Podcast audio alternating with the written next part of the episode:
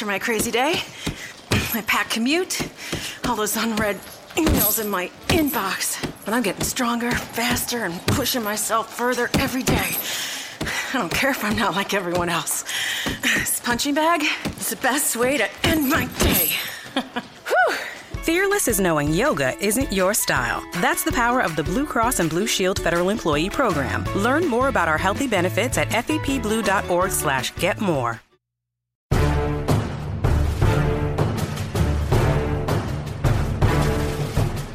Welcome back to this Friday edition of the Locked On Cowboys podcast.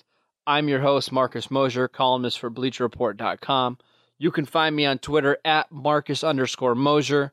If you want your opinions heard, make sure you're using that hashtag Locked On Cowboys to uh, answer que- or ask me questions, uh, give me your comments, whatever you want to do. Make sure you're using that hashtag to reach the show. Cowboys rookies reported to training camp yesterday. The team's first practice is on Monday, the 24th. On Monday, we're going to be talking about that pad of practices, some of the notes that came uh, came out of that. I've got some friends that'll be at camp. I will not actually be at camp this year. However, we will get a ton of information out. Uh, we're actually going to have video that I'm going to post up on uh, my Twitter feed, so make sure you check that out. We're going to get a ton of information about camp, so we're going to make sure you are tuned into Locked On Cowboys podcast because there will be no other spot that's going to fill you in better with the Cowboys training camp uh, rumblings, who's performing well, uh, who needs to step up their game, all that kind of stuff will be here on the Locked On Cowboys podcast. As for today, I kind of want to switch things up a little bit and have a little bit of fun before we go into camp. One of the things I like to do, and I do this almost every year, uh, is I rank the top 53 most important players of or for the Cowboys entering the season. Uh, for years, that list has included Tony Romo at number one. Uh, not saying he is the best player at his position, but the most important. Okay. Today we're going to look at the top 10. Uh, we're going to talk about who can the Cowboys least afford to lose for the season. Kind of that's the criteria that we're going to use. Not again, not best players, not the best players in order, but the least valuable player that they can lose. Okay, let's go ahead and we'll start from the bottom and go down from 10 to 1. Number 10, La'el Collins. You could argue that Collins should be much higher on this list because the Cowboys' offensive line is the most important part of their team outside of quarterback. And with all the amount of different pass rushers the Cowboys are going to see this year between Jason Pierre Paul, Olivier Vernon, Khalil Mack, Von Miller, Justin Houston. La'el Collins is going to he, he's going to have a tough uh, assignment ahead of him. I believe he is the most important for a few different reasons. Number one, there is no depth behind Collins. If Chaz Green wins the left guard job, like I think he will, I'm not sure who is the swing tackle as of today. Maybe it's Byron Bell. Maybe it's Emmett Cleary. I don't know. It, it's a much weaker position, the swing tackle spot, than it was last year. Uh, the second reason is if the Cowboys are forced to use more tight ends and running backs to chip on that right side than they have in the past few years, it, what, real, one quick thing on Doug Free. Doug Free got a lot of crap from Cowboys fans, but this is a tackle that rarely ever had to get any extra help on that side. He would go against some of the best pass rushers in the league and did not need any help. And that allowed Dallas to do a lot of different things in their passing game. It allowed them to split out Lance Dunbar and Ezekiel Elliott and get matchups on the outside without having to worry about the right tackle spot. If the Cowboys can't do that this year, I think you're going to see a big drop off in their pass game. Wouldn't be shocked if we're doing this next year and La'el Collins is in the top five. He's got that much talent. It's a big spot for Dallas. They really need him to quickly transition into a average to above average right tackle in his first year at the spot.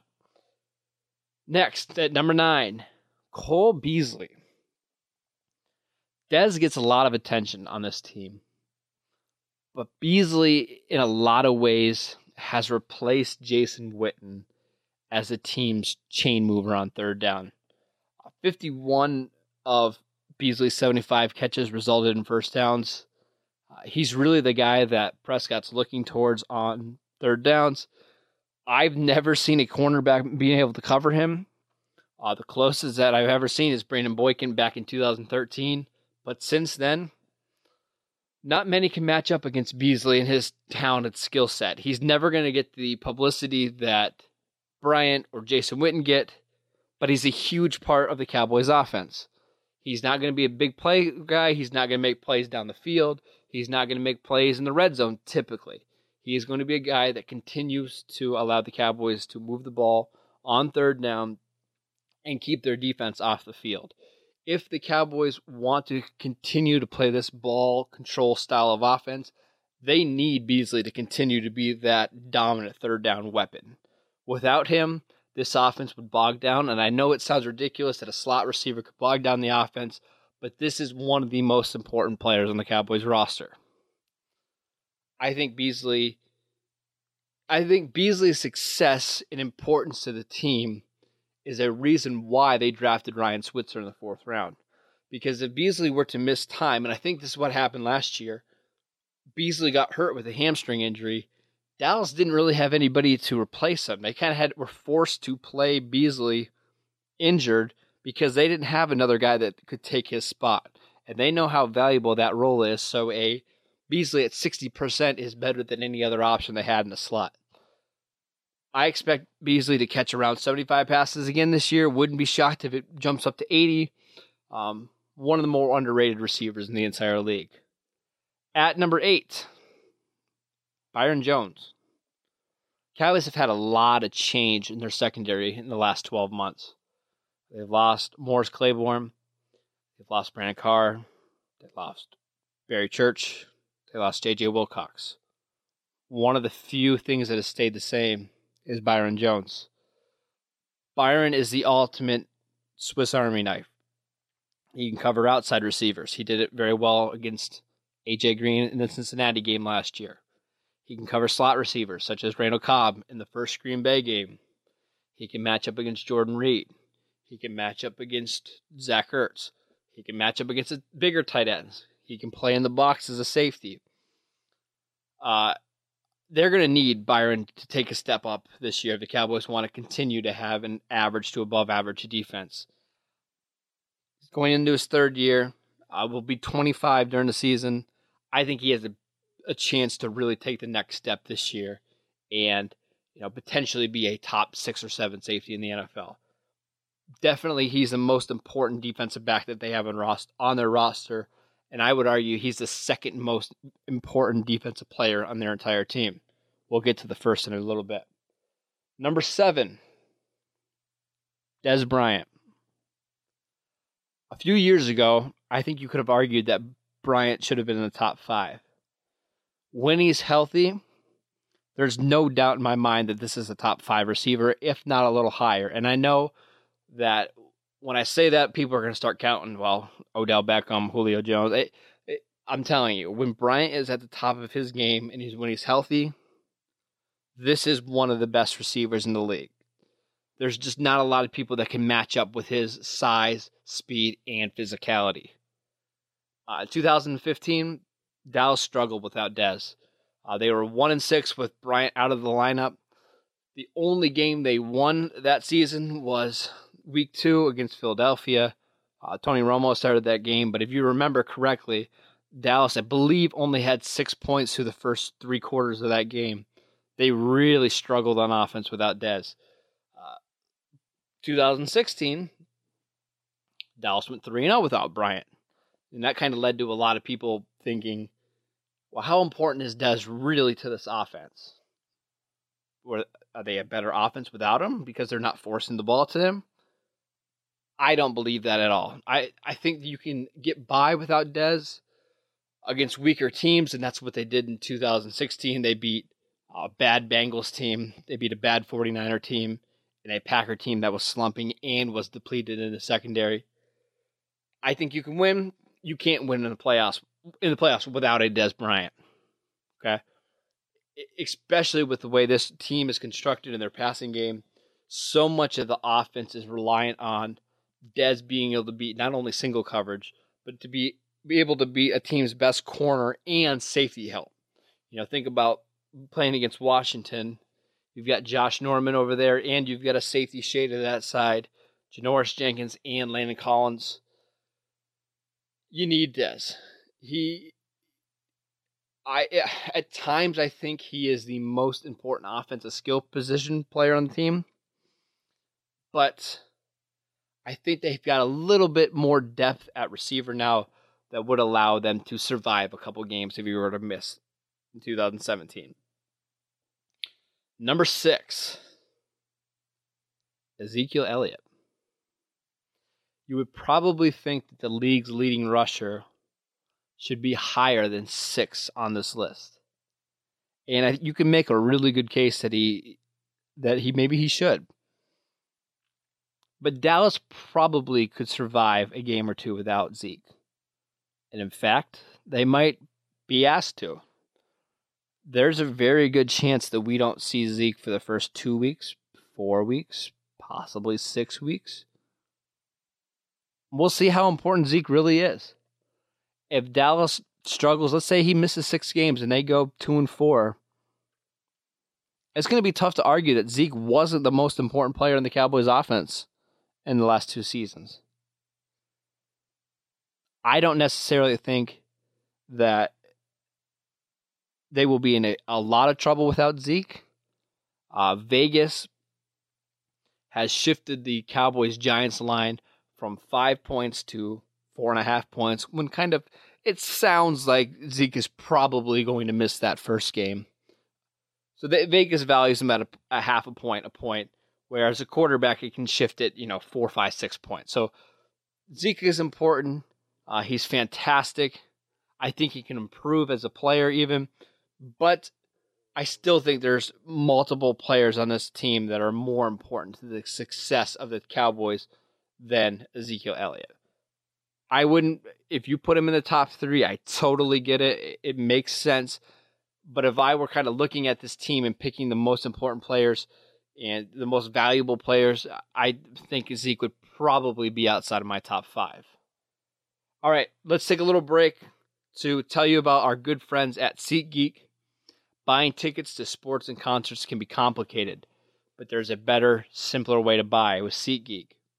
SeatGeek is the smartest and easiest way to get tickets to live events. With SeatGeek's seamless mobile experience, you can buy and sell tickets in just two taps. SeatGeek helps you find the best seats at the best prices, fully guaranteed. There's nothing quite like seeing your favorite team or musician in person, and SeatGeek will get you much closer to the action at a great value. Best of all, listeners to the Locked On Cowboys podcast get $20 off their first SeatGeek purchase. Just download the SeatGeek app and enter the promo code LONFL. That's LONFL for Locked On NFL for $20 off your first SeatGeek purchase. Check it out. It's so easy to use. We use it all the time up here to watch the Pirates. Uh, I live close to the Buffalo Stadium. We use it to go to the Bills games. Check it out. Uh, nice and easy. Thanks for SeatGeek for sponsoring this podcast. Let's go to number five. Of the three offensive linemen, the three Pro Bowl offensive linemen, which one do you think is the least valuable? And I know that's kind of an awkward way to to word it, but if you were picking which ones do you, you know, in order, which one do you think are the most important? Which ones are the least important? Which one would it be? For me, it would probably be Zach Martin. And I'm fully ready to admit that I think Zach Martin might actually be the best of the three at their said position.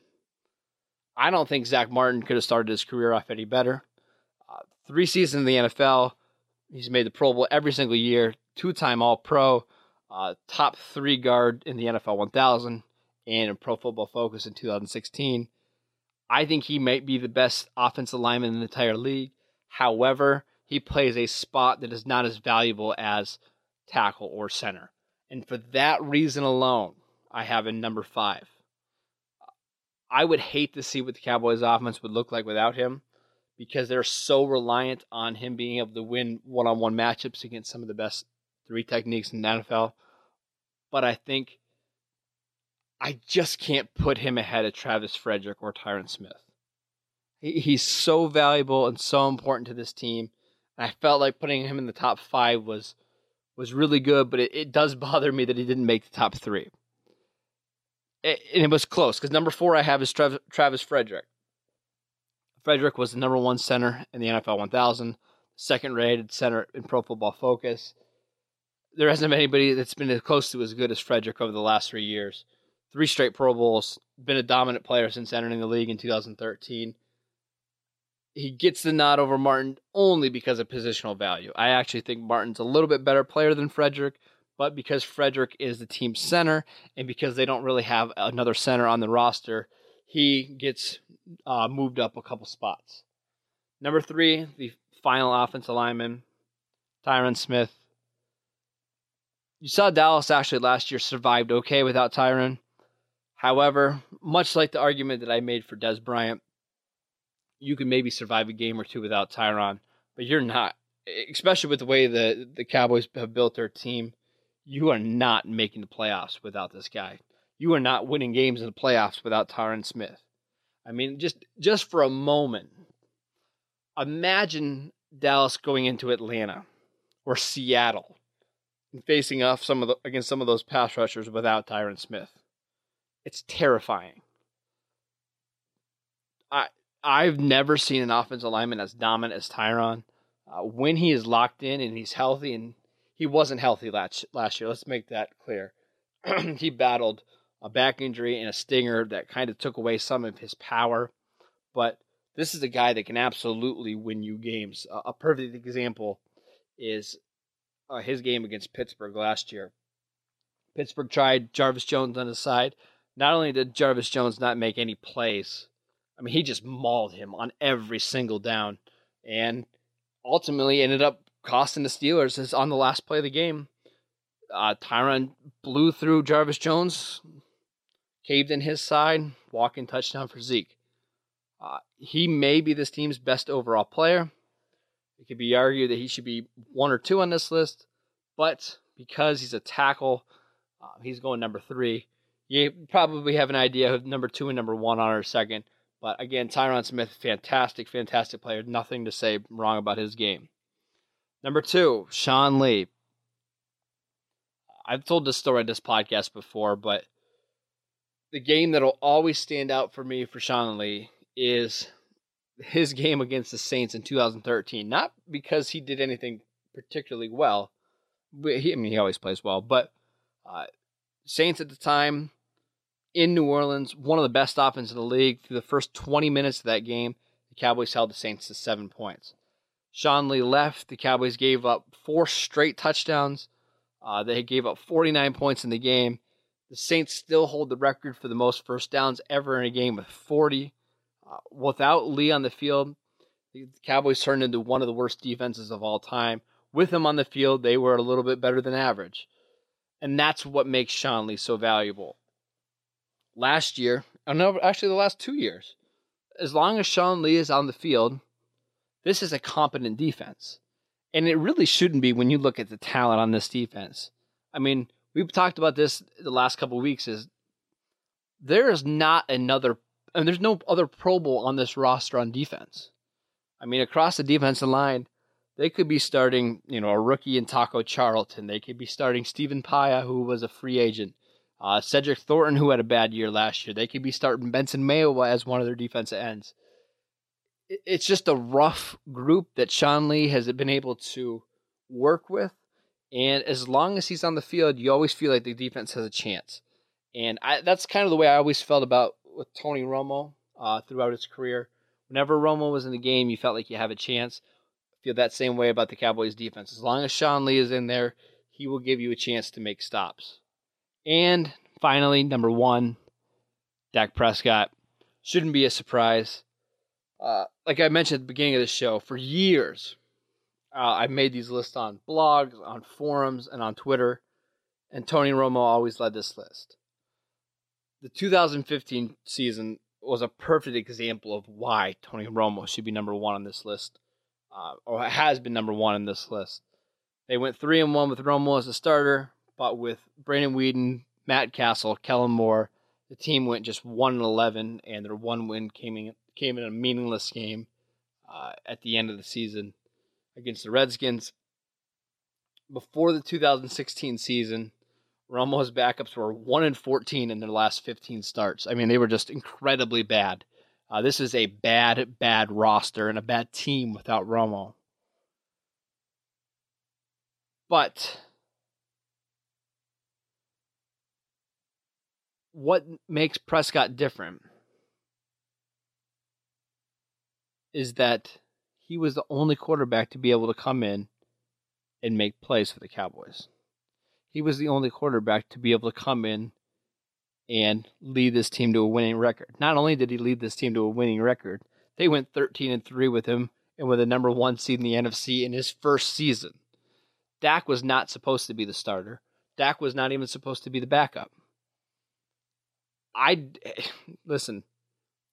I was one of the harder people on Dak throughout the regular season because I just didn't think he was going to be good enough to get them past Aaron Rodgers and Matt Ryan and those types. However, there is no doubt that that team would not be they, they wouldn't even had seven wins without Dak. Okay? If they would have been forced to play with Mark Sanchez or whatever quarterback else they had out there, they would have no chance. And you know, you look at this roster this year, they're going to rely more on Dak. If Dak were to go down for a few series in a game, I don't think they have a chance. They have no backups behind Dak. Uh, Kellen Moore, I, like I mentioned on, a ton of times on this podcast, he's not an NFL quarterback. Uh, he is the most important player on the roster. They cannot afford to lose Dak for any amount of time. However, I will say this at closing the podcast, a fire take on a Friday. If Dak were to go down for the season or a long time, let's say maybe eight, ten weeks, and the Cowboys were still in contention and they still had a good enough roster, Kellen Moore would not be the starting quarterback of this team. It would it would be Tony Romo. Just kind of let that sit. Maybe that helps ease this uh, backup quarterback situation, knowing that if Prescott goes down, I don't think the Cowboys are going to rely on Kellen Moore. I think they have another option that's it for today's show. That fire take to end the show. Make sure you subscribe to the podcast on iTunes. Hit us up with a five star review. Uh, like I mentioned yesterday, we're going to make sure that we get some prizes and some things out for the people that do that and leave a comment.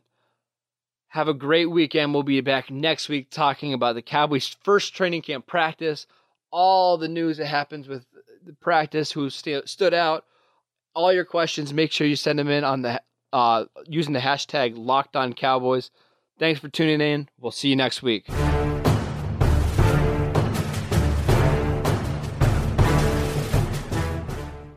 Is democracy in danger or decline? Condoleezza Rice, William Galston, and Carlos Gutierrez and others take on this question in the fall edition of The Catalyst, a journal of ideas from the Bush Institute. Surveys show Americans place less trust in institutions like the media and business. Others contend America has faced far more challenging periods and emerged strong. Leading policymakers, Bush Institute experts, and respected journalists take on this debate. Read about it at bushcenter.org/catalyst. Catalyst.